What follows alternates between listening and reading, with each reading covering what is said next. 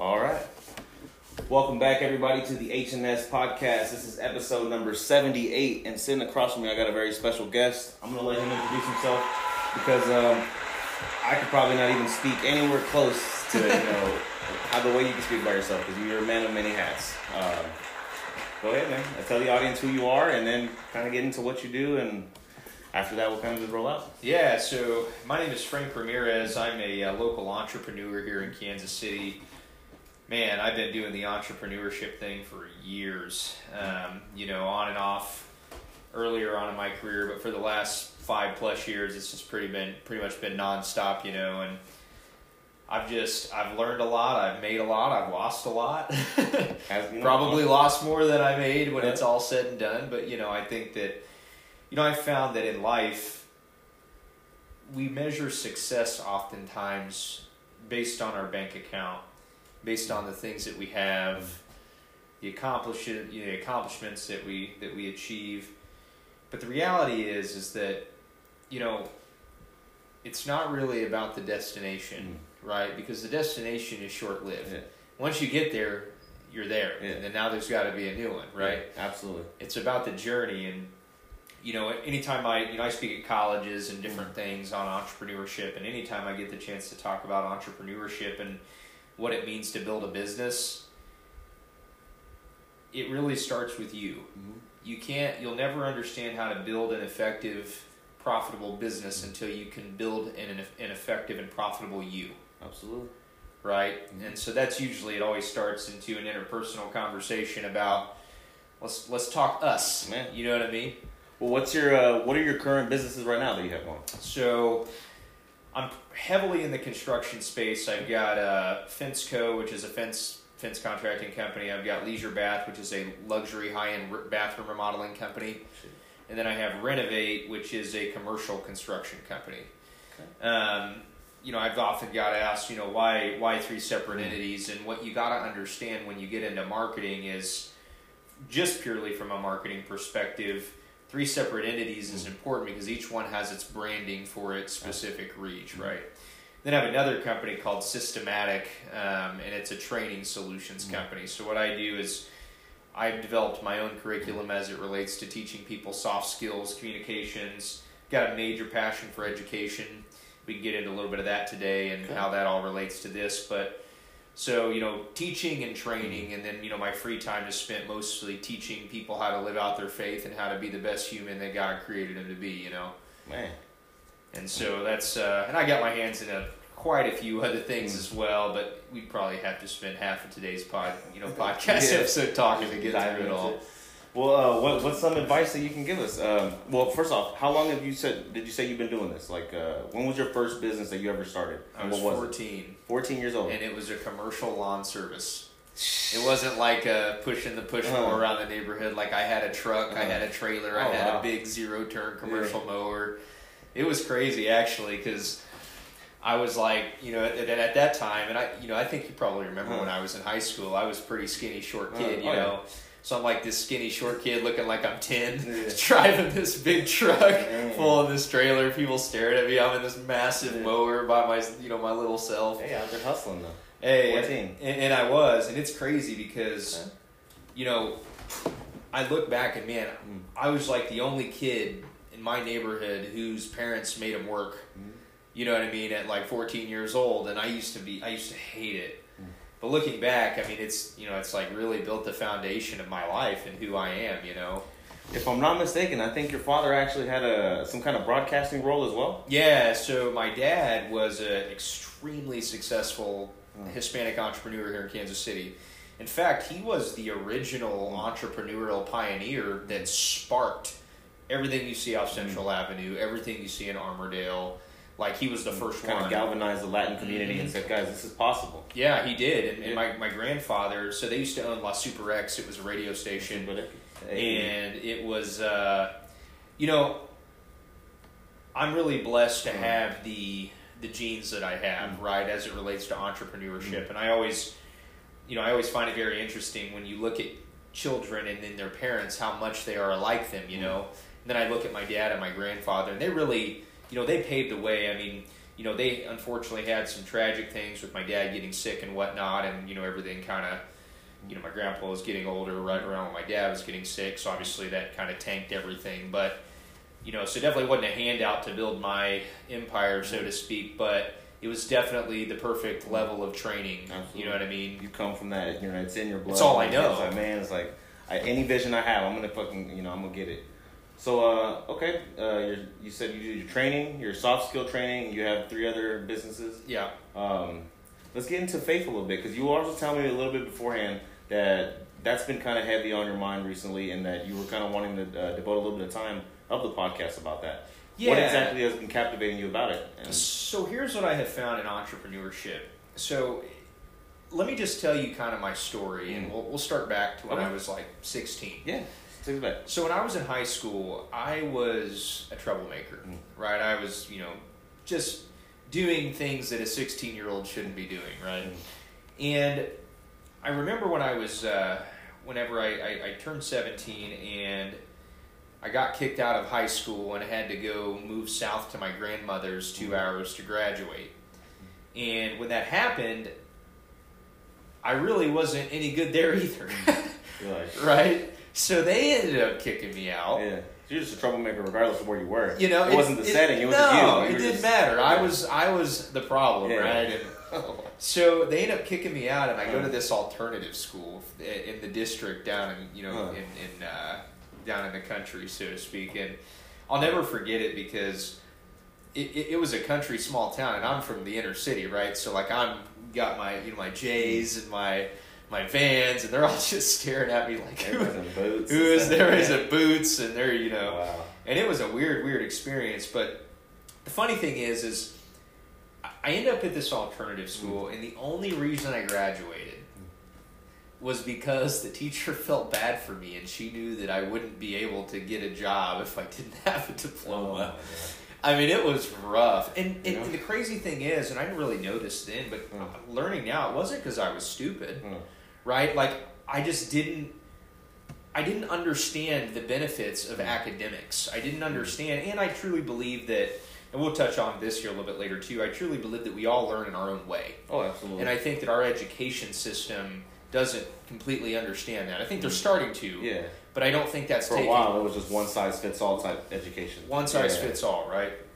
And so, you know, you fast forward. I got into sales when I was mm. nineteen. I was actually homeless when I got into Your sales. First sales job. I had all this pride in the world. I didn't want to ask nobody for help, so I was sleeping in my 2006 Chevy Cobalt. Had a pregnant girlfriend. Like it, it was a rough deal. She lived with her parents. I didn't really have a super relationship with her parents because I was, you know, who I was, and so I'm like sleeping in my Cobalt. And I'll never forget the day that I got my first sales job. I walked into this car dealership. I had a stained up button up uh-huh. with a sweater on. Had Just, like, showered in like three days right? And I'm like, hey guys, um, you know, and I'm, I'm the guy's interviewing me, and we're just kind of talking, and finally I got up behind my chair and I stood up and I said, dude, you're either gonna give me the job or you're not, but I got, I don't have time to Yeah. waste, man. And oh you know what's so interesting about that is he hired me because of that. He said, "All right." He said, okay, if you've got enough grit at 19, this skinny kid, you know, to get up and, and say, hey, what's the deal?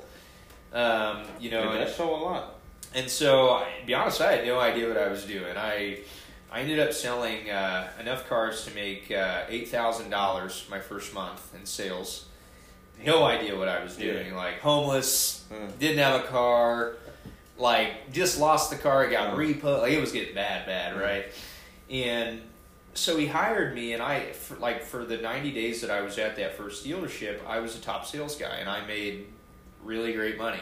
Was able to get an apartment. I mean, completely flipped my situation Oh, yeah. upside down, right? 180. And but then what happened was was I wanted more. Mm. Like for some reason, ninety days of making you know almost thirty grand at nineteen wasn't enough. Yeah. I mean, well, shit. If you went from nothing to, to 90 grand in 30 days, or thirty, yeah, thirty yeah. grand at thirty, yeah, Yeah, thirty 30 days or three months to be Yeah, specific. But Well, if you went from like nothing to that that fast, I could see why you were just like, oh, if this was possible, I want more. Like, well, and you know, I be honest, I've never really thought of it that way. I've Mm. never really went back and dissected that, so that's an interesting perspective Mm. that I'll have to really chew on because that is that's it. That, yeah, that's good.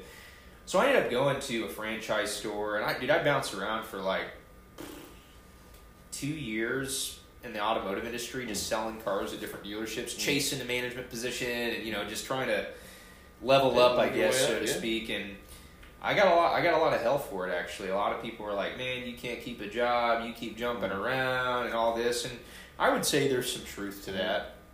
Um, but what I found was was that it wasn't that I couldn't keep a job. I have a very spastic mindset. Like I am the tr- not I am the only, but I am a genuine definition of mm. serial entrepreneur. Mm. But I used to I, a lot of people have given me trouble for that most of mm. my life that I bounce around a lot with my thoughts. And I can't sit still, like I can't sit in one place. You'll probably see me move six or seven different times as we're sitting in here to six or seven different positions, right? And but what I found is is that as humans we look at other people and just because they don't think and do things the way we think and do things, it's mm. bad. Yeah. We automatically put that bad label on it, right?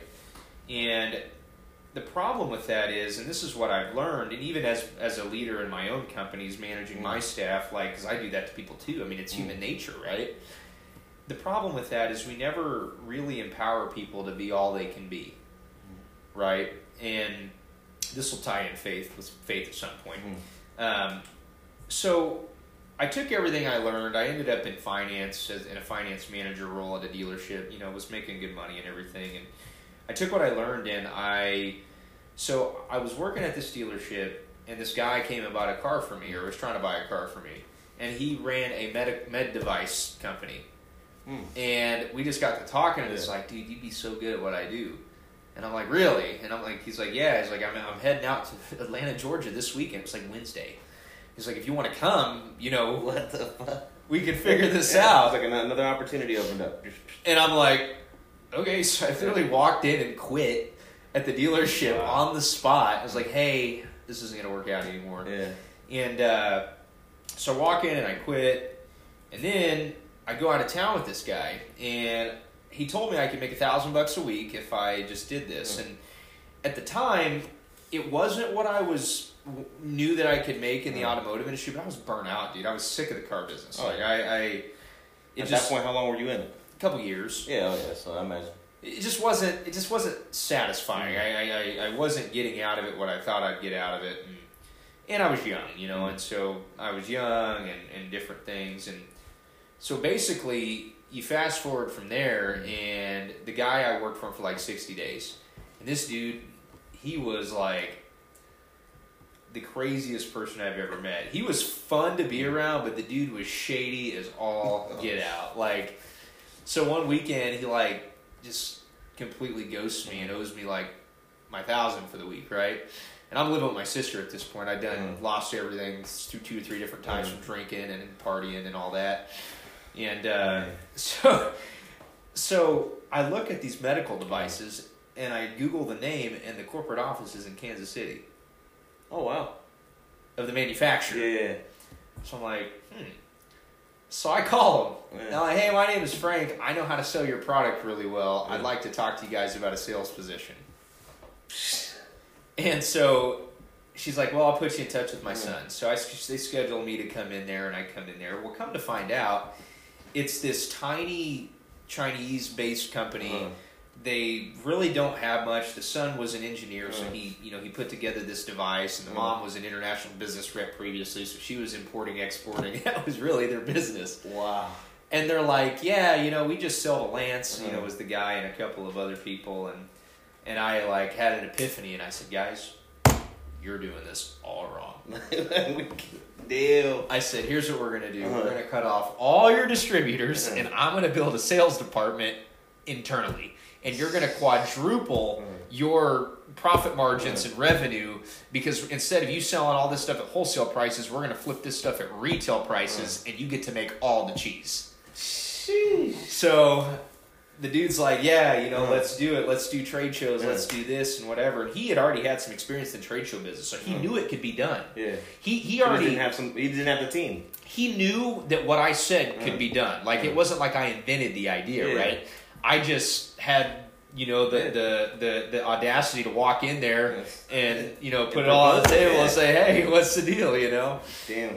and so and so they worked out. it, so it did actually. That was my first major. I call it an entrepreneurial role because even though I worked with the company, Uh, I my the sales department was a separate thing, even though it Mm. wasn't. Mm. Like it was an independently contracted sales infrastructure, right? So we didn't have salaries, we didn't have resources. I mean, they put a little money up for product and some other things and Mm. booking trade shows, but like. I mean, it was hire and everything straight commission. Let's go. You know what I mean? damn. Within six months, we had, I think, somewhere around 50 to 60 reps nationwide traveling to 20 different trade shows every every weekend. Wow, y'all built a whole team. Man. We built, it was whole, massive. wow. And you know it got straight to my head. Oh. Holy shit! Then what happened? So at 21 years Huh. old, I'm like, Damn, you were tw- you were I was 21? 21, dude. How old are you right now? Uh, 30. Okay, so damn. Okay, so you were 21 years old. I was 21. Oh yeah, you were a king entrepreneur at the time. I mean, at You're least like- that's what I thought, Yeah. right? I was, I was the man. Yeah. Like I, you were not. Shit. You couldn't tell me Oh, that yeah. what I was doing was I mean, kind of shady. Because, because, to, because to be honest, compared to what other 21 year olds were probably doing, not even close. So you you were the man for a while. Ah. So okay, so then So here's Take us from there. Here's I'm gonna I'm gonna touch on this part in between there because it's gonna tie into the faith later. Mm-hmm. So in that stint of working with the guy in that first six months we were building that team, the first major trade show three three it was like a three week trip, and I was broke. I was not in a good financial position, and I started I started uh, how would I say this covering up cash tickets Hmm. because I needed money and I was blowing the cash that they gave me to spend on the Mm. road on my food and my stuff and my Mm. bills, right? When that was supposed to be for other stuff. Mm. So what I did was was I got cash sales. I was always good at sales, so I'd Mm. sell them for double what we were supposed to sell them for to make up, to make up for that, right? God damn.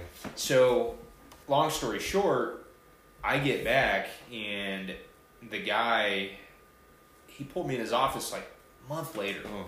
I was like, Frank, I got a question for you. Like, okay.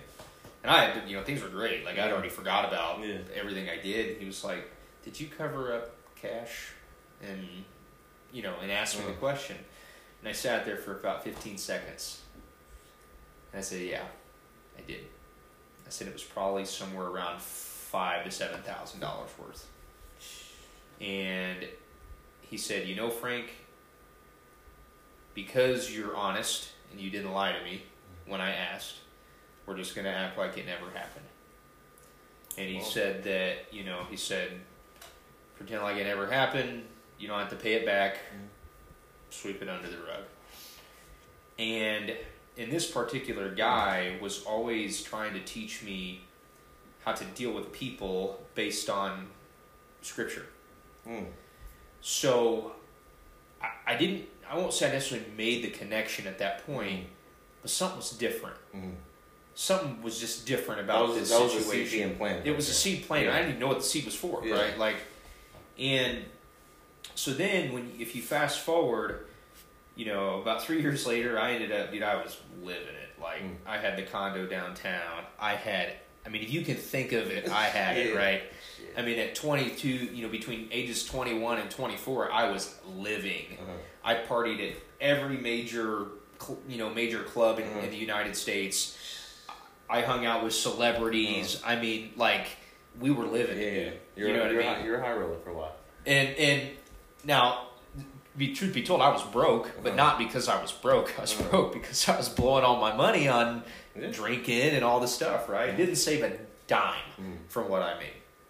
And so when you fast forward past that, I ended up getting demoted from the senior, being the VP of sales for the organization because I was drinking too heavy and I had this ego the size of the planet and you know just all these different things and I got demoted. And the funny thing about that was is they demoted me, but it wasn't just because of that. Mm. Actually, it wasn't that. It was the the CEO's mom, who is the international business rep, Mm. didn't believe because I was always giving my sales to my sales reps. I wasn't taking putting them in uh, under my name, right? Uh-huh. Because I wanted them to make money, and I was getting paid either way. And she didn't believe that I knew how to sell. Oh wow. Like she, Yeah, because 'cause there, 'cause there- there, there was no data yeah. to, to prove that. Wow, there's no record of it. So when they demoted me, they sent me to a show, a trade show Mhm. on one weekend. They said, "Here, we're going to send you with the team." I said, "No, that's not what you're going to do." I said, "You're going to send me by myself. Mhm. I'm going to take an assistant, and I'm Mhm. going to write more tickets by myself than the rest of your sales department Oh shit. that I built." Yeah. Right. so I did it, and I went and I sold more by myself. Within, I just had assistant writing tickets, Yeah. and I was just like, Fuck. And I think, I mean, I made pretty crazy money. I think I even Mm. had my, uh, at the time, my uh, three year old with me. She was with me at the show, sitting in there watching me just annihilate her, right? Damn. But see, that was my Yeah. ego, right? My ego was the reason I did that. And I still didn't get promoted, and I thought that was the problem, but the problem was, was my ego, right? Mm. And so I ended up, you know, I, I left a couple times, came back a couple times, you know, whatever, whatever. But I ended up leaving, and I went back to uh, I went back to the automotive industry for like I think it was like one year. That was it. I, I, I it was I was twenty five actually, and ended up with another drinking problem. Even at one point had a uh, you know had a little bit of a mild drug you know drug addiction on not not not super hard stuff, but you know cocaine and just making really poor decisions with my life and Absolutely. the interesting thing was is though is so I was down on my luck again. Mm. So keep in mind, I lost it the first time leaving the car business. I lost it the sec- second time leaving the medical field. Lost it a third time leaving the automotive. I mean, I was. I mean, in finance, you make good money in the Mm. automotive industry in finance. I mean, you're six Mm. figures plus all day long. And so, I, so when I left the automotive industry, because of that, I literally was almost was actually homeless again. Just met my current Mm. wife now, right on the tail Mm. end of that, and she was pregnant. Mm. She's living at home. I mean, just the same story. Like, yeah, and she like, oh, You know, what's going on? and so I'll never forget it. I was at my sister's, and when I'm there, my brother-in-law said, "Hey, you don't have a job. Do you want to come help me remodel this house?" And I was like, "I mean, I I don't get my hands dirty, bro." Yeah, you're like, it's not me. yeah, I don't know about that. But I needed the money, Yeah. so I was like, "All right, well, I guess so. I don't really have a choice, right?" Yeah. So he paid me fifteen bucks an hour. Here I went from making six figures Ah, several yeah. times to fifteen dollars an hour. Just really not doing. Hum- yeah, just hum- humbled. You know, it's like just different socioeconomic status. Just like wow. Yeah, went from condo Yeah. to, to to nothing to sleeping in a spare bedroom at my sister's house in Osawatomie, Kansas. Wow. And not why Yeah. I might as well have been at the crazy house yeah. there, right? like, Wow. So That's out there, man. Yeah, that's a big change. it was massive. So my brother-in-law is like, "All right, so come, you know." Mhm. So then I asked, I was like, "What did you charge them to do this?" And he was like, "Like eight grand," and I'm like, eight grand in labor to do what you've done? Mm. Hmm. Okay, there's something here." Mm. So I get on or I get on the internet. That only lasted like two weeks. He was a, wasn't a very Oh. consistent person, and so it just didn't work out. But so I get on Facebook or on uh, Indeed, Yeah. and I found a job for a thousand bucks a week as the marketing manager for a, for a local plumbing company. Because I was like, there's something in this industry that Yeah. I'm that I'm missing here. Yeah. And so, but it was a marketing role, and I was mainly, I mean, I had marketing experience, but my titles were always sales driven. Yeah. So I edited my resume to be more marketing driven. Completely changed my resume. Yeah. I I would say that 40% of it was lying, to be completely honest. But not really, because then you marketed yourself. So you know what I mean? But, but still, I mean, I, I Yeah. definitely did do the right thing. Yeah, right. I, Damn. so the guy gives me the job for a thousand bucks a week because I did have trade show experience, and there was truth to Mhm. that. And then I found out that the sales guys for this company made a hundred thousand a year selling tankless water heaters. Oh, wow. And I was like, so I tried to convince the owner to, who oversaw the sales department, to move me there. And he's like, yeah, Frank, I'd have to teach you all kinds of stuff. And I'm just like, Oh, dude, you have no idea. that's literally in my mind. I'm like, you have no idea how good I would be at this. Damn. And anyway, long story short, he didn't he didn't give me the job. So I ended up getting back in contact with an old buddy who was building a walk-in bathtub company, Mm. and he uh, he ended up asking me if I wanted to come Mm. sell walk-in tubs, and I came in and I sold like two or three hundred thousand in tubs. My first, well, actually that's not true. The first month I sold zero. Uh, got my face kicked Yeah. in. Second month I sold two or three hundred thousand. Was per- pasted to make between twenty and thirty thousand bucks. Wow. Um, and was like, okay, I've been in the wrong industry. Yeah. What is going on here? Like the housing is where it's at. And so did that for about six months, you know, parted ways with him, but that was a I helped him build his you know, build his businesses and everything and at one point was even made a partner. Ended up parting ways, just things just didn't work out and uh so then I went and worked for a couple months for one of the for a local remodeling company. The guy was like, "Hey, if you come in as the top dude for ninety days, I'll let you run my my Mm. sales infrastructure." Did that. Then he went back on his word finally like okay this is i'm just gonna do my own thing Yeah. so i launched uh, an, two construction companies consecutively within a six month period one was fencing one was renovations business partner and i scaled that up to seven figures first year bam um, did that two years in a row sold those tried to get out of construction Damn. then God ends up back in my life again. Because I made money. Dude, I, I had a lot a great life, dude. I had the BMW. I had this this super, you know, sick earth home out in this out in the middle of nowhere. What? You had Like, an earth I had home? an earth home, bro, on eleven acres, like Don't tell me you got the one that was uh, in DeSoto. Yes. Really? That's where I was living. really. Yeah. I think it was around like 2014 or something. Uh, I was gonna buy that one. The one that's off of Ed, uh, Edgerton, Edgerton Road? Yeah. Right down there. You were living in that one? yes. How was it? The one has a guest house, right? Yeah. Yeah. Sick. It was nice. Yes. No way, dude. That's Yeah. tight. Okay. So that wow. This was this was just a few years ago. wow. Because the guy that you were probably going to buy it from was the Oh, original maybe. owner. Yeah. And then they, and then I got introduced to the owner by by by my uh, an extended uncle, What the the, dude, the new owner that bought it, renovated Yeah. it, and all that. Had a water well. The, so it was really nice then. It was it. Yeah, it, it was It actually it was was updated. It was yeah, it was renovated. So Damn. I mean, bro, like Yeah. I was living Yeah, you Like had it all. The cars, the houses, the lofts. the lofts. I mean, and Yeah. but I just wasn't happy, dude. I, and I Mm. couldn't figure out why. Like, you know, I, I wasn't putting millions in profit in my Mm. bank, you know, in my pocket. But for me, maybe in my mid twenties, people would dream to have the life that I had.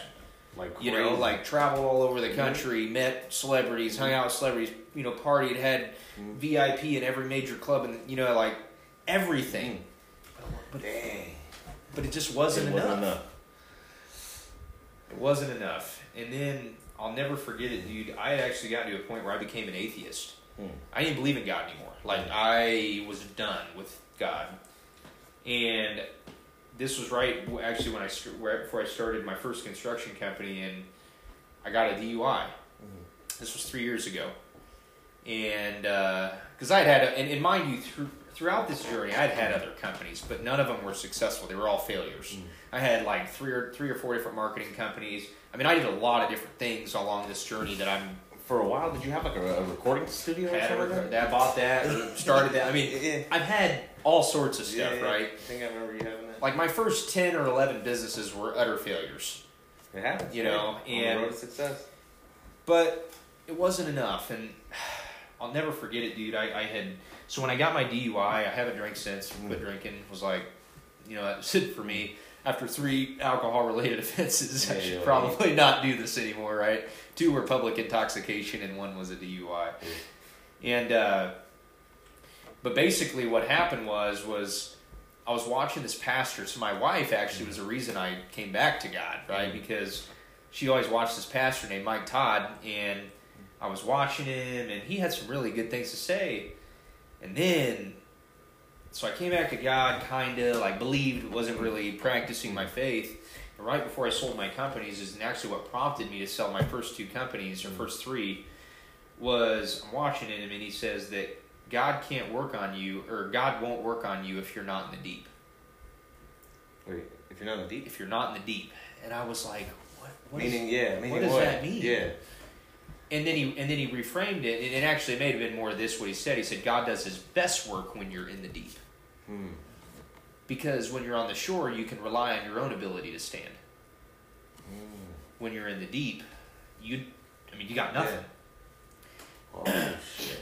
And I had grown comfortable. I was paying myself a pretty hefty salary, you know, living, enjoying life, had the cars, the all the stuff, you know. And So you were on shore shit. You were on the beach. of life, Yeah. right? Like, and I felt this tiny little nudge and said, "You got to start over, Frank." Hmm. And I was like, "What? What Start yeah. over?" Yeah. So I wrestled with this for about thirty days. The first thing I did when I first got the revelation was I cut my salary in half and started another business that I was that was new. Wasn't enough. Cut the salary in half again, half of the half now, and wasn't enough. Ended up watching the same pastor a couple weeks later, and he's like deeper. Oh shit. And I and I'm not you no felt joke. like you're like, oh damn, this dude's talking to like, me. it's like, resonating, like, like yeah. he's talking. Like God is talking to me. Like Fuck. and so I said, you know what? I sold everything for probably a fra- a near fraction of what it was worth. Because that was the other thing is is like if I'm gonna decide to leave last minute and leave my business partner, I gotta leave him. I mean, I can't just take the money from the company and like, he's got to be able to continue, you know. So I didn't ask for a ton. I, I asked for just enough to be able to keep me going for a few months because it wasn't about money anymore. I I, I, I had made money. I, I just I don't know. I just wasn't happy. Yeah, you've made it, lost it, made it, lost it. Now it's about what's missing. What's missing? Yeah. And so when that happened, and God said, "Deeper, Frank," Mm. I sold everything, and then I was I was reading the Bible, and there was a part in the Bible where God tells the uh, disciples, He Mm. says, "You're no longer going to fish; you're going to be fishers of men." Mm. And what I felt God tell me was, "You're not going to build businesses anymore; you're going to coach people on building businesses." Mm. And I was like, "Okay, I could vibe with that," you know. So I started my coaching company. What? and started coaching people in business. Here I am thinking that God is doing this because He wants me to teach people how to run their business. Not saying there isn't relativity there, Mm. but that wasn't it. Huh. Looking back now, God was showing me what I didn't know Which was what? because I thought I knew everything. I thought I knew how to build a business. What I really knew how to do was talk. Mm. I could I could sell. Mm. Now I know that now, and we'll get into more of the story. So. I ended up coaching people on their business, and there was some success Mm. seen. I mean, I, I had some decent fundamentals. I created some methodologies and stuff that I was teaching that was, you know, worked and was really effective. So I'm struggling, and I had never tithed Mm. before. Like I didn't believe it. I thought it was a giant joke. Mm. Started donating money. I didn't have any money to donate, Hmm. but somehow, some way, my bills got paid every month. When I started donating, Yeah. Still to this dude no joke. This is no joke. I woke up one day with my last $20 bill spent it. That evening i look in a bank account that i thought i shut down and the irs did something wrong on my taxes b- before Yeah, and there was three grand in there. Oh. the day Yeah. the day that i was on my last $20 bill. There was another time i was on my last 20 and there was a check in the mail Mm. from something that i completely forgot about Oh my goodness. And I'm over here like, okay, like Yeah, no, this is something's here, bro. Like, yeah, there's some kind of divine intervention.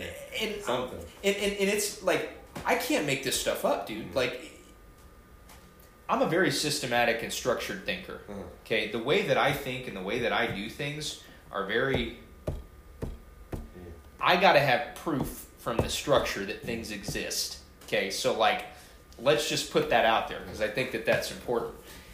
And so I start like finding some validity in God. I'm like, okay, God, like you're real. This is a thing. Like this is this isn't not a joke anymore. Like you called me, I listened, and now I'm here. And so then he put something on my heart and was like, all right, Frank, you got to get married. Hmm. And because you know, biblically, it's there's alignment there, and I'm Yeah.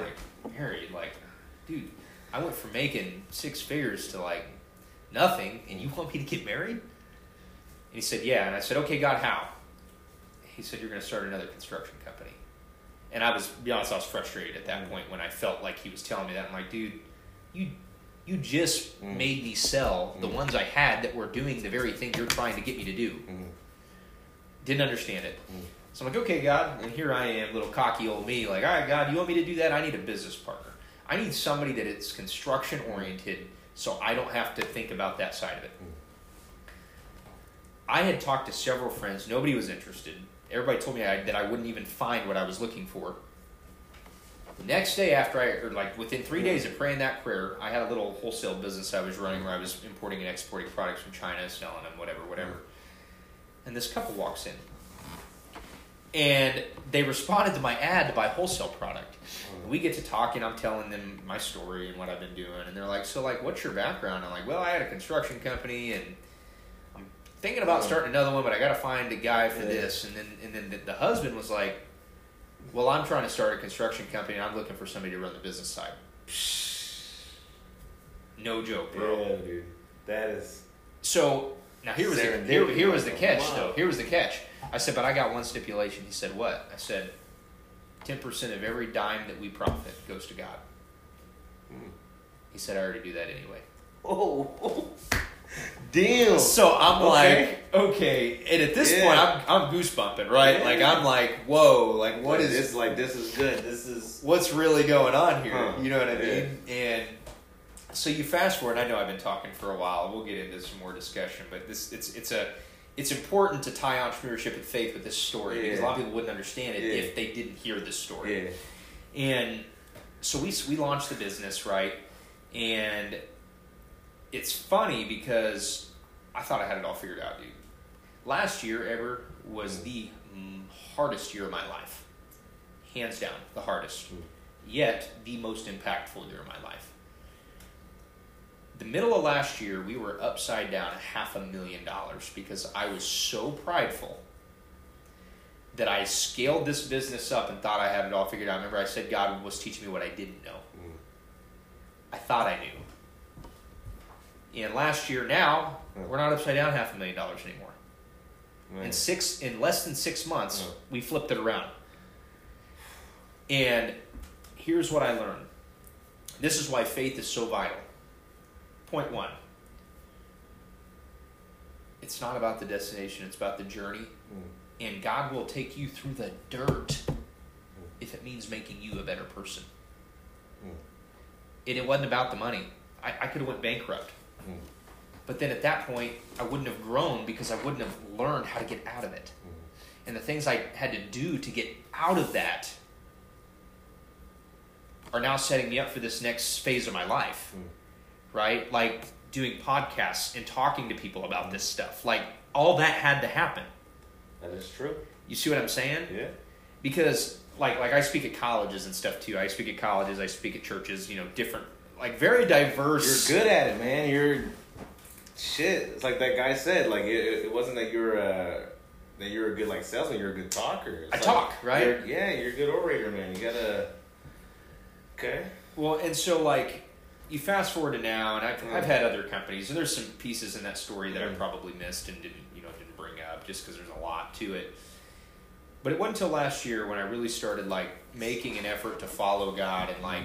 But see, here's the difference though, and this is where I think that, in my opinion, Christianity loses its followers. God is bigger than Christianity. He's bigger than Islam. He's bigger than Buddhism. He's bigger than all these things. Those are labels that as humans we choose to put on what we believe our creator to represent. Mm-hmm. Here's the problem. When you get into the biblical foundations, none of us actually know what's true and what's not true.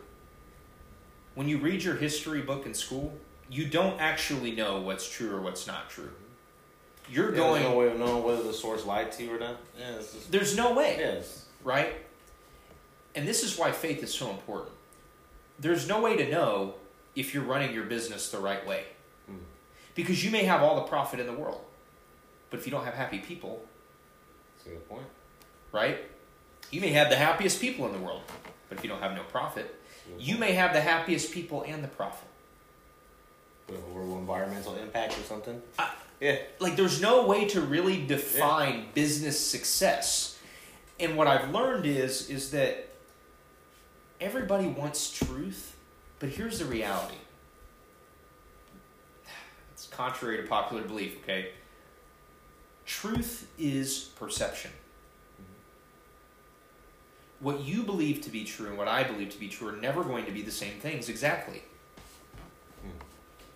And it's hard for us as humans to wrap our mind around that. So people ask me all the time, well, Frank, how do you know the Bible hasn't been rewritten? I don't. And I don't need to know that. All I need to know is that when I apply what it says and it works and my life is fruitful, that I have a creator that put this word in my life that made me better. Mm-hmm. It could be the most mythological book on the planet. But, But if it makes me a better person, I gotta believe that the creator created something from an instruction manual perspective to make me better. At the very least, it's your truth and us. Yeah. You see what I'm saying? And so I think people hmm. get hung up so much in the details, in the denomination or the denominations, and all these. And I'm not saying that there's not value to some of that, right? Because there is a value to structure. But don't let your structure supersede hmm.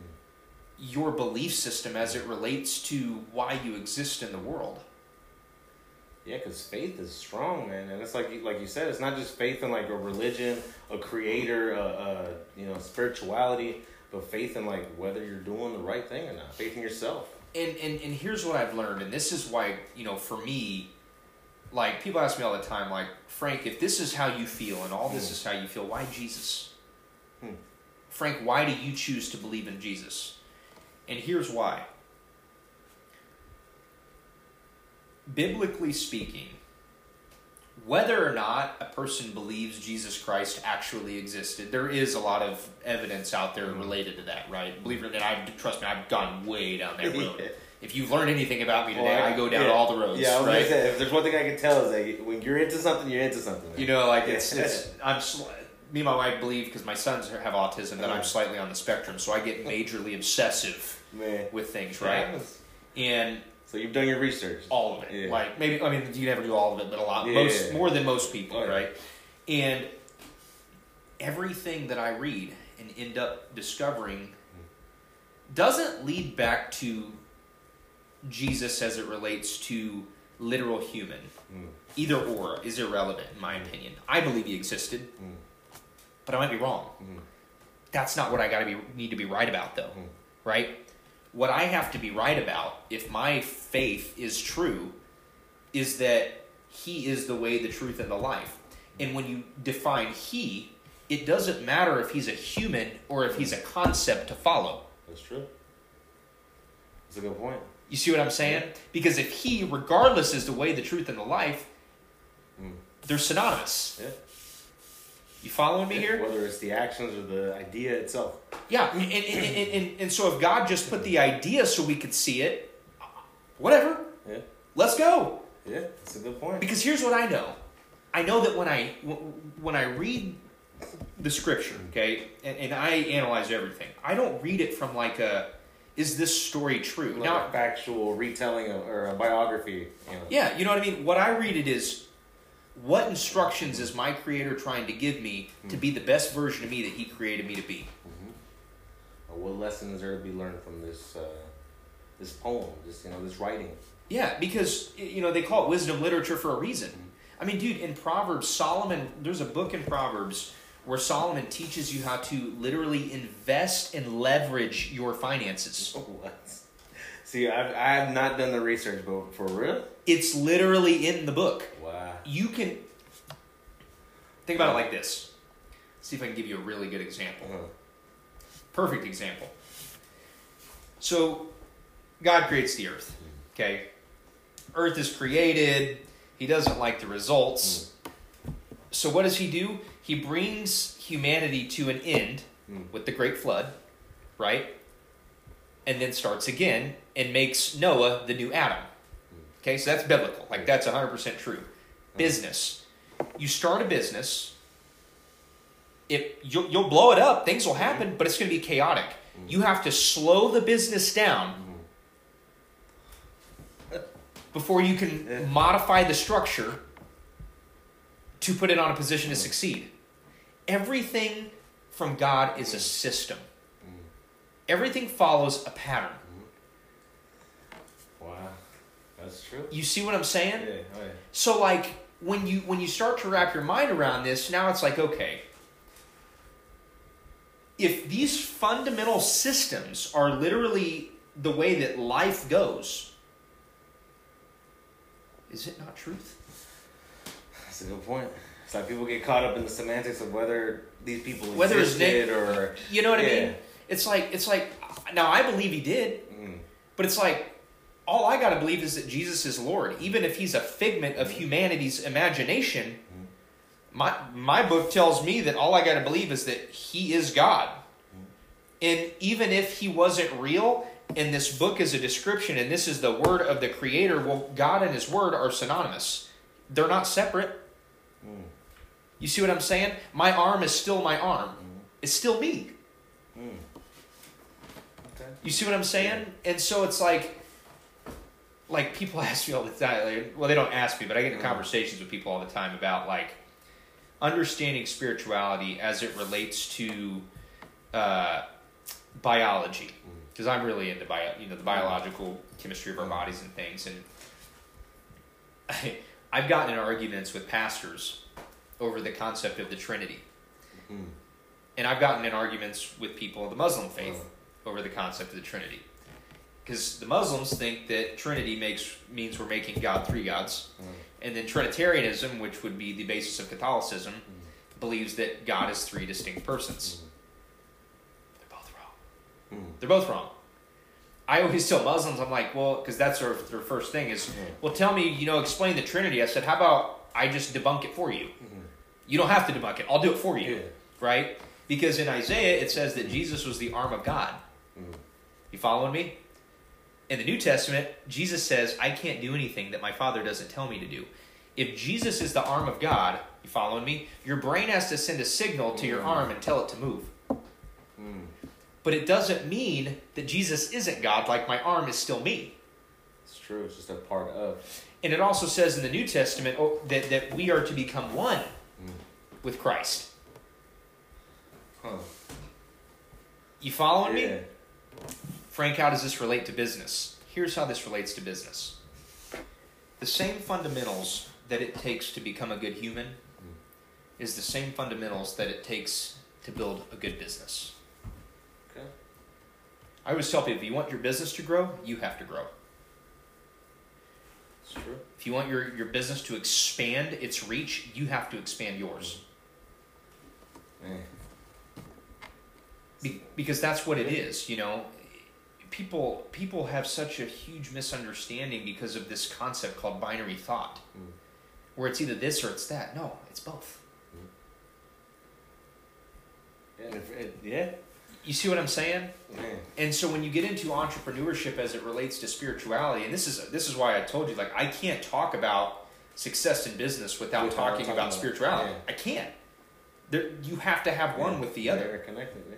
You know what I mean? Because it's the it's like this.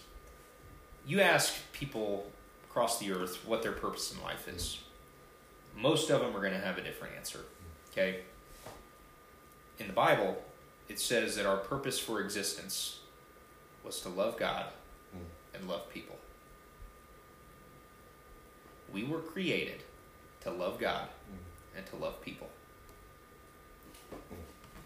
Everything else is a mission. Make- Everything else is everybody's own individual side quest. Making disciples, as the Bible instructs, uh-huh. becomes the byproduct of loving God and loving people. That's true. If you love God and you love people, you will follow the Ten Commandments by default. Hmm. That's true. And that's why I choose to believe in the concept of Jesus because when you break down his life and everything he represented and you apply it, your life starts to change. Not because you're a Bible thumper, mm-hmm. not because you go to church every Sunday. I don't go to church, dude. I go to church like once every three months. Mm-hmm. Now, I'm in the book every day because I'm mm-hmm. seeking the wisdom, right? I'm seeking the instruction. Like, give me another lesson. What else can I? Let- Let's go. Yeah. You know what I'm saying? But at the end of the day, we were created to be unique. We all have different skills, we all have different talents, we all have different abilities, right? It is when we focus on being what we were created to be and do what we were created to do that we find fulfillment because you were created to do the thing that gives you the fulfillment. Mm. Okay. You see what I'm saying? Yeah. And so it's like that reframes everything now. Because everything we've been taught from a religious perspective or even from an atheism perspective, all of it goes out the window. You see what I'm saying?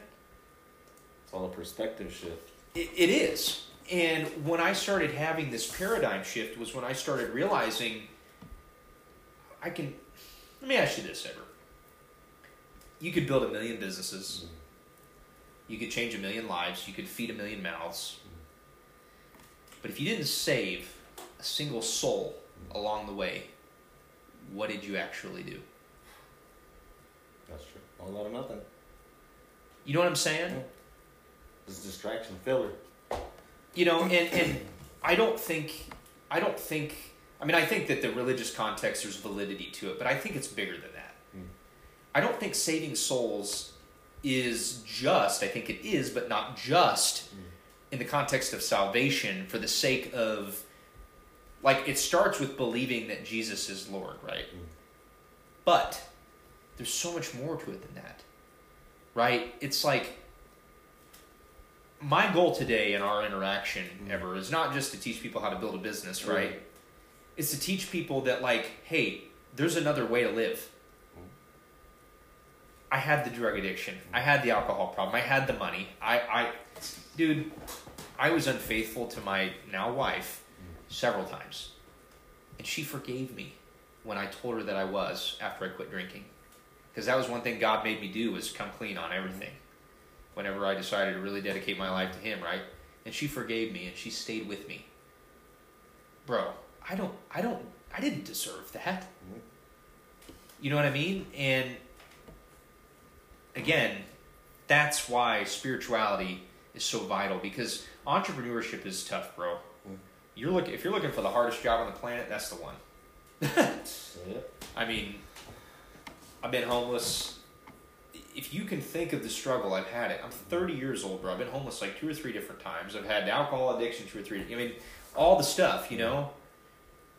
Boy, dude. You're well accomplished, but you got a lot of wisdom though. I don't know if I'd say well accomplished. you know, but you got a lot of wisdom, and that and that's an accomplishment in itself. I mean, you're you're learning, you're making the right the right steps, and now you're choosing to help share that, and that's big. You know, I was talking to a friend a couple podcast episodes ago, and he goes, "What's what's the point of knowledge if you keep it to yourself? Like, you know, you're supposed to share it. Yeah. it's a it's a crime to know something that is valuable to somebody else's life." And to resist telling them, or to, to keep it to yourself. Well, check this out. The Bible says, "Go and make disciples." Mm. Okay, what is a disciple? A follower, somebody who can learn from you, I guess, like a student. So the Greek foundation to disciple is student. student, yeah. student. Go make students. Now think about Go that. teach people something. Yeah. You know, you know what I mean? Yeah. Like, why are we overcomplicating this? Yeah, Like, go learn a little something, man. Look, bro, we're about to hit the limit here. I'm gonna pause this, and if everything goes well, we're gonna come back with a part two. This is uh this this first part is just pre- pretty much getting into your your life, man. This has been Yeah. crazy. Um, wow, I, I I see I see now why you uh you said that it was vital to include it in the conversation. it- it's you can't do it without it. Man. Guys, Frank Ramirez right here. I'm your host, Herb. This has been part one, and if everything goes well, part two will be just up next. Thank you guys for tuning in. HNS Podcast. Phone blowing up over here.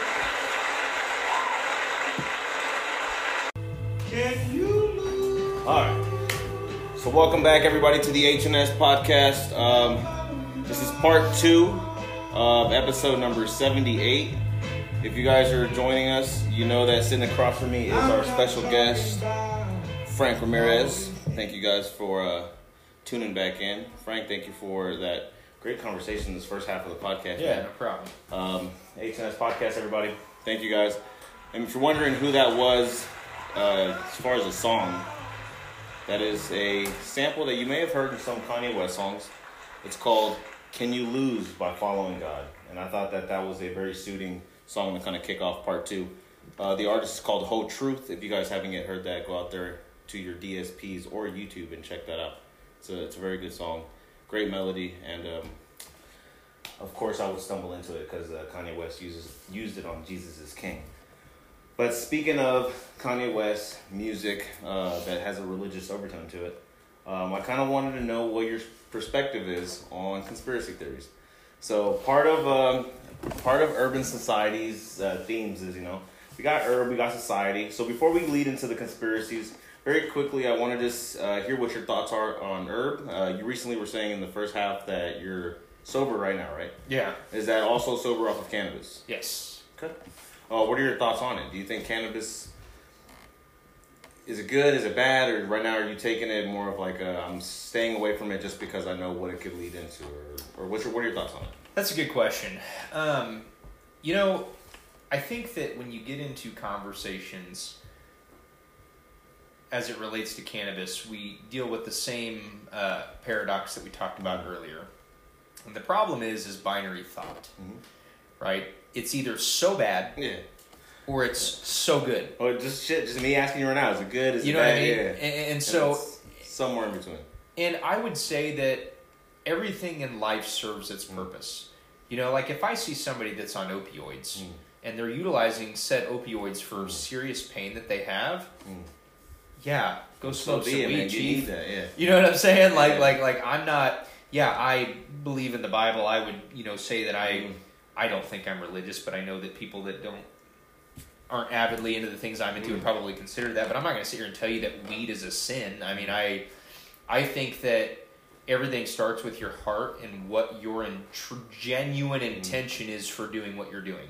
Okay. If you have genuine pain and you're genuinely trying to relieve that pain mm or you're genuinely trying to get better sleep at night or whatever it is that you're using and it's not just for straight pleasure. Mm. Yeah, I mean interesting. So it's using it for the pleasure that it's that's then when it becomes It's the same thing with alcohol. Yeah. Right? It's like well, let me back up. So when you think of alcohol, it's when you do it to a level where you're no longer in control of your ability to think that it becomes sin. Mm. Right? It's the same way with, in my opinion, with weed, right? With herb. Like, I, I don't. It's one thing to smoke. Mm.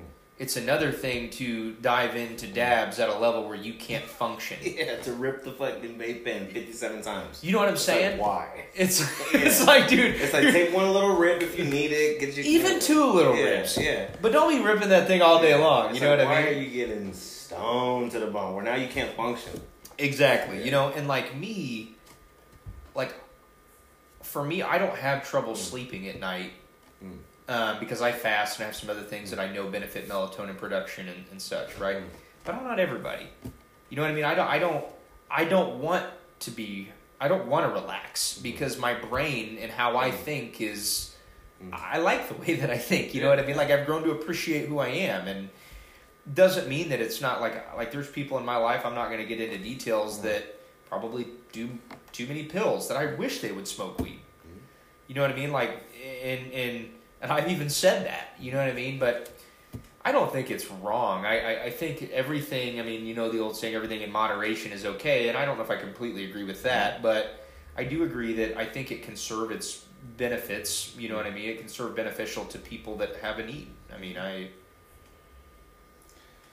it, it is a it is an interesting question because I know that I myself, while I am an advocate for the cannabis, um, you know, the society, the culture, um, I I know I'm not using it for the right reasons. It's not really. I mean, now I'm probably in pain and I'm smoking for pain, but now it's a habit. You know, it, it became a habit out of in the beginning what was seeking pleasure, and then that became addiction, which became habit. So at the end of the day, it's like I'm not the best advocate for it because I know there's other people out there who really need it for like you know their uh, their cataracts or they got you know arthritis and yeah. stuff like that and in those situations it's like yeah you you need it I'm just kind of smoking yeah I'm just smoking I'm just out here just getting high and I'm just chilling yeah no that's but, awesome um, uh, so okay so what are, what are your thoughts on like the influence that the music that we have and like the push that society's kind of moving in, you know, because it's not just like weed acceptance is starting to be the reason I ask is because like uh, my father, he's also really uh, religious recently. Mhm. You know, he's he's he's found the spirit again, and he's kind of he's looking at the way that society's moving, and it's like, man, you guys are kind of influenced by the wrong things. You guys are kind of heading in you know the wrong direction, and not only is weed beginning to become you know part of the legalization potentially federally, but then also there's conversation buzzing about like acceptance of psychedelics and uh, mushrooms and all that. And he goes, man, society's just gonna start opening up, you know, portals to the you know the dark side stuff. And uh, I'm curious as to what you think about that. Like, yeah, you believe in faith, and you believe this, the the the power of like having the structure and learning from that. But do you also believe in like the energy itself? And and if so, do you believe in dark energy? And do you believe um, bad spirits and like demons are real? Do they exist, and are they being are they influencing us? So I want to give you two answers to that question. Very long winded. I probably should have stopped and punctuated along the way. It's okay. no, that was good. Yes, I Yeah. believe in demonic spirits. I mean, you can't believe in God without Mhm. believing in demons. Mhm. I mean, that's you know. But I do want to. I want to give you something to think about, though, as it relates to the question you just asked. What do you think the purpose Mhm. for God's law is? To just not create chaos, to keep love as like the main frequency. So, if you look at, like, say, the Ten Commandments, for instance, right? What was the purpose of the Ten Commandments? To just, I mean, to be a good human and to, yeah, to be a good human. Okay, so let me dive a little deeper on that, and it, and it makes it, it's very relative to the question you asked. Okay, if you read in the New Testament, Mm. Paul says talks about the purpose of the law Mm. Was not to just keep you in line; Mm. it was for you to see when you're out of line. Mm. It's it's more purposed for identification Mm. than it is quality control. Okay. right? Because it's like this. So let's bring this to real world. Mm. If I tell you weed's illegal, Mm. you want to smoke it more. Why? Because I'm being told it should be done. And I'm like, there And- must be something about it. And, and that's human nature. Uh, The the curiosity, curiosity of it, yeah. of what it could be Mm. will drive you to make a decision before it'll drive you to make. I mean, think about all the all the pills that you can go to your doctor and say you have a condition and he'll give you, and what that'll do. That's true. But instead, you choose to do the thing that's illegal. That's true. right? So this is where I think that people get it clouded. The law opens up opportunity to expose problems, right? So, like people say, "Oh, do you agree with uh, legalizing marijuana, legalizing psychedelics?" I agree with whatever people make the choice that they want to do Mm. because either way my creator gets the glory now let's let, let's let's just talk through this let's fast forward through this right so weed gets legal in all 50 states. Mm-hmm. Everybody starts smoking tree mm-hmm. on an extreme level. Psychedelics you know whatever whatever. Same thing Every- option, yeah. everybody's doing it Colors right? are creeping into the psyche, yeah. you know? Well now people get to experience things that they didn't experience before. That's going to create a thought which is then going to lead to a belief system which then leads to actions mm-hmm. That drives results and you measure the experience and the belief based on the results Okay. now, now, now trust me in this this is psychology like this is basic psychology like It sounds like some basic MK Ultra type shit. I mean- but, but it's true. It's psychology. It's just yeah. You know what I mean? Like, like it's real simple. Like your experiences lead to feelings Uh-huh. and thoughts that drive your beliefs, lead to actions that drive results, Uh-huh. right? So when you understand this, it's like okay, if I don't experience, Hmm. if I experience the law outlawing marijuana, Mhm. I have a belief system that there's something about marijuana that Mhm. nobody's telling me. Mhm. So then I make the action to do it, and then I the results happen. Okay. But here's the beauty of it. Now let's take that marijuana from the belief system and let's move that to experience. I actually smoked the marijuana. It creates thoughts. Maybe it's I feel good. Thoughts and feelings. Drives a belief system that this makes me feel good, right? That drives actions. And then you measure the validity of the experience based on the result. If you want people to stop doing drugs, let them do them. Because they're going to have to experience the results from those things to understand the importance of either doing or not doing them. It's true. That's a good point. You see what I'm saying? Now, obviously, this could be argued, you know, and With specific substances. with specific yeah, substances, right? But But when you're talking of things like, I would say this is probably more applicable from naturally grown Mhm. things, Mhm. like you know psychedelics, Psilocybin, mushrooms, and and, and, and cannabis, cannabis, yeah. and things of that nature. peyote, oh yeah. You get into opioids, that's a whole different thing because that's that's a complete. You're con- being convinced by your brain that you like something because, and, and you're even convinced that the result is good at that point, like Xanax, right? Like Yeah. you think you're just happy-go-lucky and life is so great. you know what I'm saying? No, that's completely chemical or just a override. Exactly. When you get into natural grown things, mm-hmm. though, it's it's different, right? Mm-hmm. Because you, while you are still out of your mind, you're still com- you're still more aware than you are when you're on opioids. Mm-hmm. Not saying that I agree with psychedelics. I'll be honest, I don't really have an opinion. I, I here's what I believe. If you truly believe in God, if you tr- genuinely believe that your Creator is real and He is all everything good, then you have to believe that everything He created served a purpose. That's true. Yeah. It's not my tr- it's not my decision to dis- d- discern what purpose that is. Mhm. I'm gonna do what I feel is right for me. It's like I don't smoke weed, but not because I think weed's bad, but because I'll smoke one joint and then it'll turn into six bong rips and twelve dabs all in 24 hours, and I'll get nothing done. Oh yeah. But that's me. Yeah. That doesn't mean that that's you. Yeah. I'm an extremist in everything that I do. You know. Man, did you ever experiment with psychedelics at all?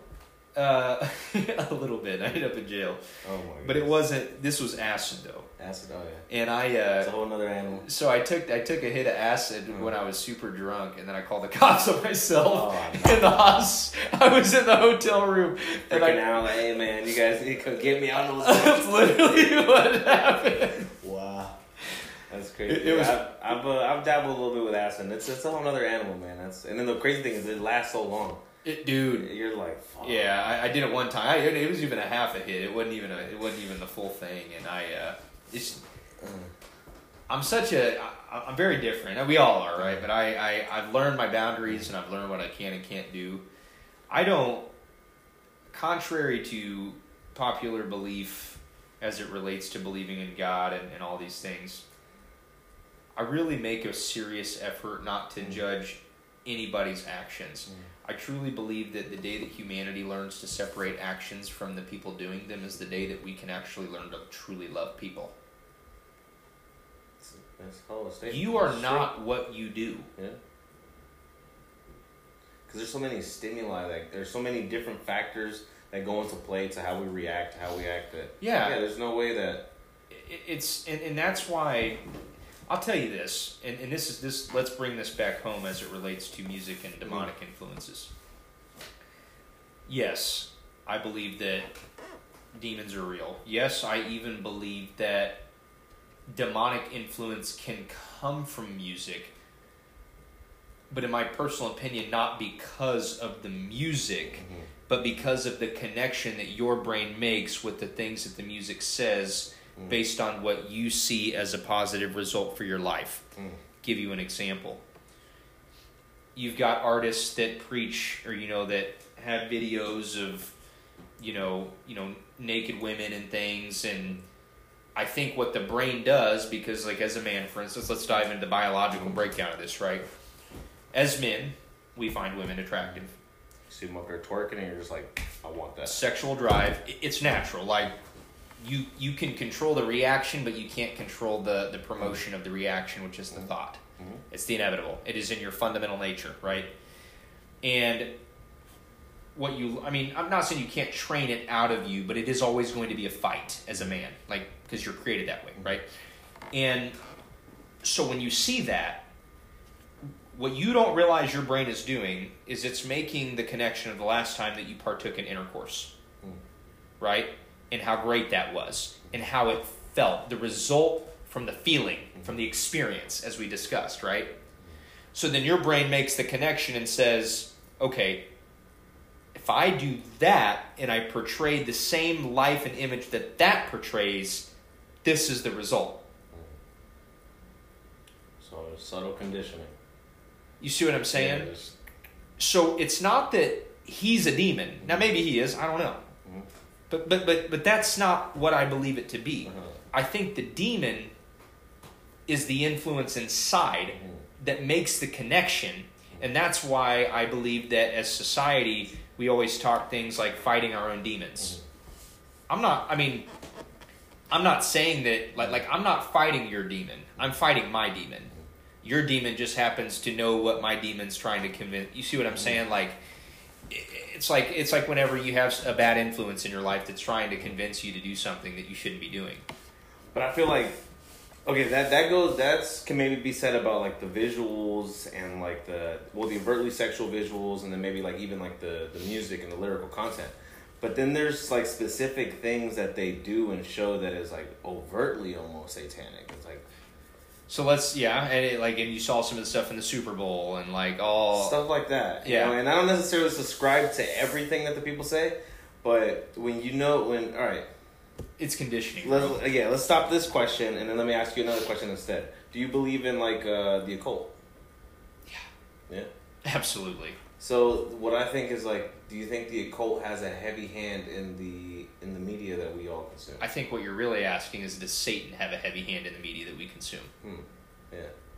Wanting to ask, but maybe I don't even know if it's Satan that runs the occult because like the occult, I'm not gonna lie, like a part of me is actually almost uh, curious to like to learn just for the sake of of knowing, you know. So so so instead of thinking of God and Satan as people, Hmm. think of it as good and evil. Hmm. Period. Hmm. Okay? If God is all things good and Satan is all things evil, Hmm. it is the influence of evil as a distinct thing Hmm. that influences the leaders of said occult. To do things like try to control humanity, try to kill, try to destroy. You see what I'm saying? And so when you can make when separate the action from the person, Yeah. right? So it's just the actions. You know what I mean? Uh, Now it's like it's like this. If I go home and I cuss my wife out, Mm. I am making Satan look good. Why? Because I'm doing his work. Remove Satan and then put evil. I'm doing evil things. That is not a good thing to go home and make my wife feel like less than a person. You see what I'm saying? And so when you get into cult, to the occult and you get into all of that, mm-hmm. and, and let me just tell you, my wife gives me trouble. She calls me a conspiracy theorist. Mm. And I tell her that I'm not a conspiracy theorist, I'm a conspiracy factualist. That's a good one. right? Man. Because I, I do believe a lot of that mm. stuff is real. I mean, bro, I don't want to get too deep into this because it, it'll Yeah, go for I mean, yeah, we hours. definitely don't have to. Um, well, just because it, it's it's it's it's a lot. Oh no, we can save it for another for another episode because I Yeah. know. Hopefully, you're having a good time on this podcast. Yeah. I know. I want you to to know that there's an open door, man. You're invited back Yeah. anytime because you're you're great at conversation. And I feel like all we got to do is just kind of think of topics and fucking we can go on for hours. Oh, So dude, and it's a blast. yeah, so this is hopefully one of many. You know. Yeah. Um, so yeah, so tell me what, what, what your thoughts are as far as your conspiracies. But yeah, we don't have we don't have to deep dive on this specific episode. So when you dabble into ancient Sumerian mythology and you dabble into, and I know I said I wasn't going to get into this, but we're here, so um, you dabble into like you know Islam and Buddhism and all these historical religions and things. You start to find a common theme, and the common theme is good and evil, right? And maybe not all, because I think there. I think Buddhism maybe there's maybe it's more vibrationally relative rather than good versus evil, so to speak, right? Mm-hmm. But this is what makes it so difficult to understand how atheism could be a thing. Because it's like, okay, you don't believe in Christianity, fine. You don't mm-hmm. believe in Islam, fine. You don't believe in Buddhism, fine. There's no way you can sit here and convince me that God is not real. There's no way, dude. Well, I used to be a hardcore atheist, and it's that question itself that converted me to agnostic. I don't have a denomination right now, but I believe in God. I'm agnostic. Well, and here's the other thing you got to think about, and this is when it gets weird. Mm. Okay, and this is where this, again, I'm systematic. Mhm. How many vertebrae do you have in your body? Shit, bro. I have no idea. Probably 26, Thirty-three. 33. 33? How old was Jesus when he died? 33? How old was Jesus when he started his ministry? That one I don't know. Thirty. 30. Between the 30th and the 33rd vertebrae, there's a process that takes place in your body. I'm going to let you research that later. Okay. Oh, shit. Okay. When you get into the Mhm. biological breakdown of things, Mhm. it starts to get really, really, really weird, but really, really, really clear. D- All right. Do you believe in the Fibonacci sequence? Or not believe, but do you know about it? Not The really. Fibonacci. So apparently, it's like the it's like a mathematical sequence that's like zero one one one one two one two three two three five, and it's like a specific Uh-huh. sequence. So when you're looking at life in itself, everything kind of spirals out through creation in that sequence. So like earlier when you were talking about the Trinity and how um, you just pro you disproved it for both. The the Trinity is actually part of the Fibonacci because it's I think it's like at first it was the light, or at first it was uh, it's because I don't know the word right, so I, I need to research the word. It's like at first it was this, and then God made whatever the heavens, so it splits into two. Yeah, in the beginning, God created the heavens and the earth. Yeah, and then so that's the two. That's the split. There was light and there was darkness. uh-huh. and then it goes to the Trinity, So, so here's the thing: is and it all kind of follows that Fibonacci. well, and here's what's interesting about that. So, I find you know if you look at Nik- Nikola Tesla, Uh-huh. he said if you want to understand the universe, you got to understand in, everything in three six nine. Hmm. Three six nine. The the numbers three, six, and nine. Why is it that Father, Son, Holy Spirit, Devil's number six six six? Hmm. A- anyway, that, that's a whole other Yeah. conversation of the day, right? But what I have found that I find so fascinating is that 33rd vertebrae, Mhm. 30 years. Well, I'm gonna look that up. It's wild. I'll send you the video, actually. Um, Okay. A guy does a video on it. And he, it's funny. He doesn't even believe that Jesus was real. He think that he thinks that it was completely a biological explanation. Hmm. And he talks about how you've got your spinal cord, th- this oil that descends your spine and ascends up your spine. And then when it reaches between 30 and 33, it goes to a process, and then and then a crucifixion takes place at 33. Crucifixion is, is amplified as, as as it results to multiplication, and then the oil that multiplies smothers your pineal gland at 33, at the What? after the 33rd vertebrae.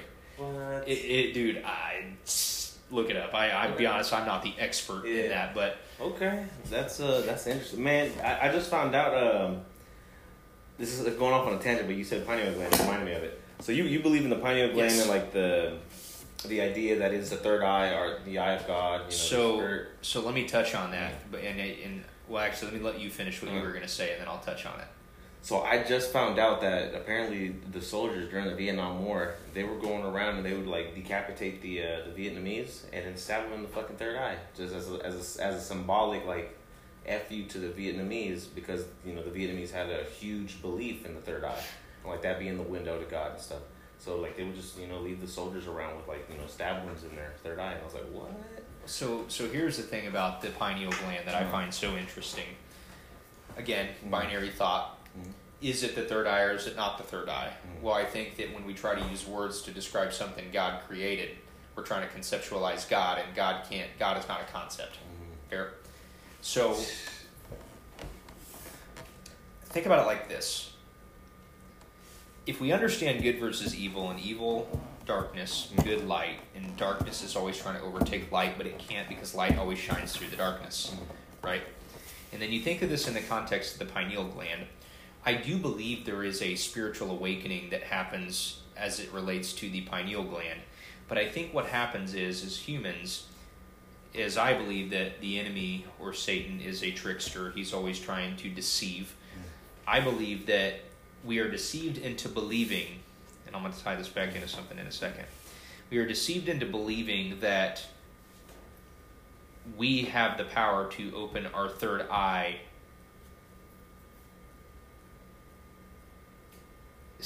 in, in very simple fashion. Mhm. Okay.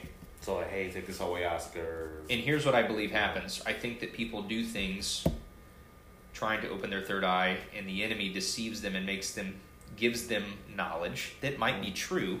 But see, the enemy tells truth. He'll, he'll give truth to tell a lie, Mhm. right? He gives them truth so they will believe that their third eye is opened. Mm. Okay. Now, hear me on this.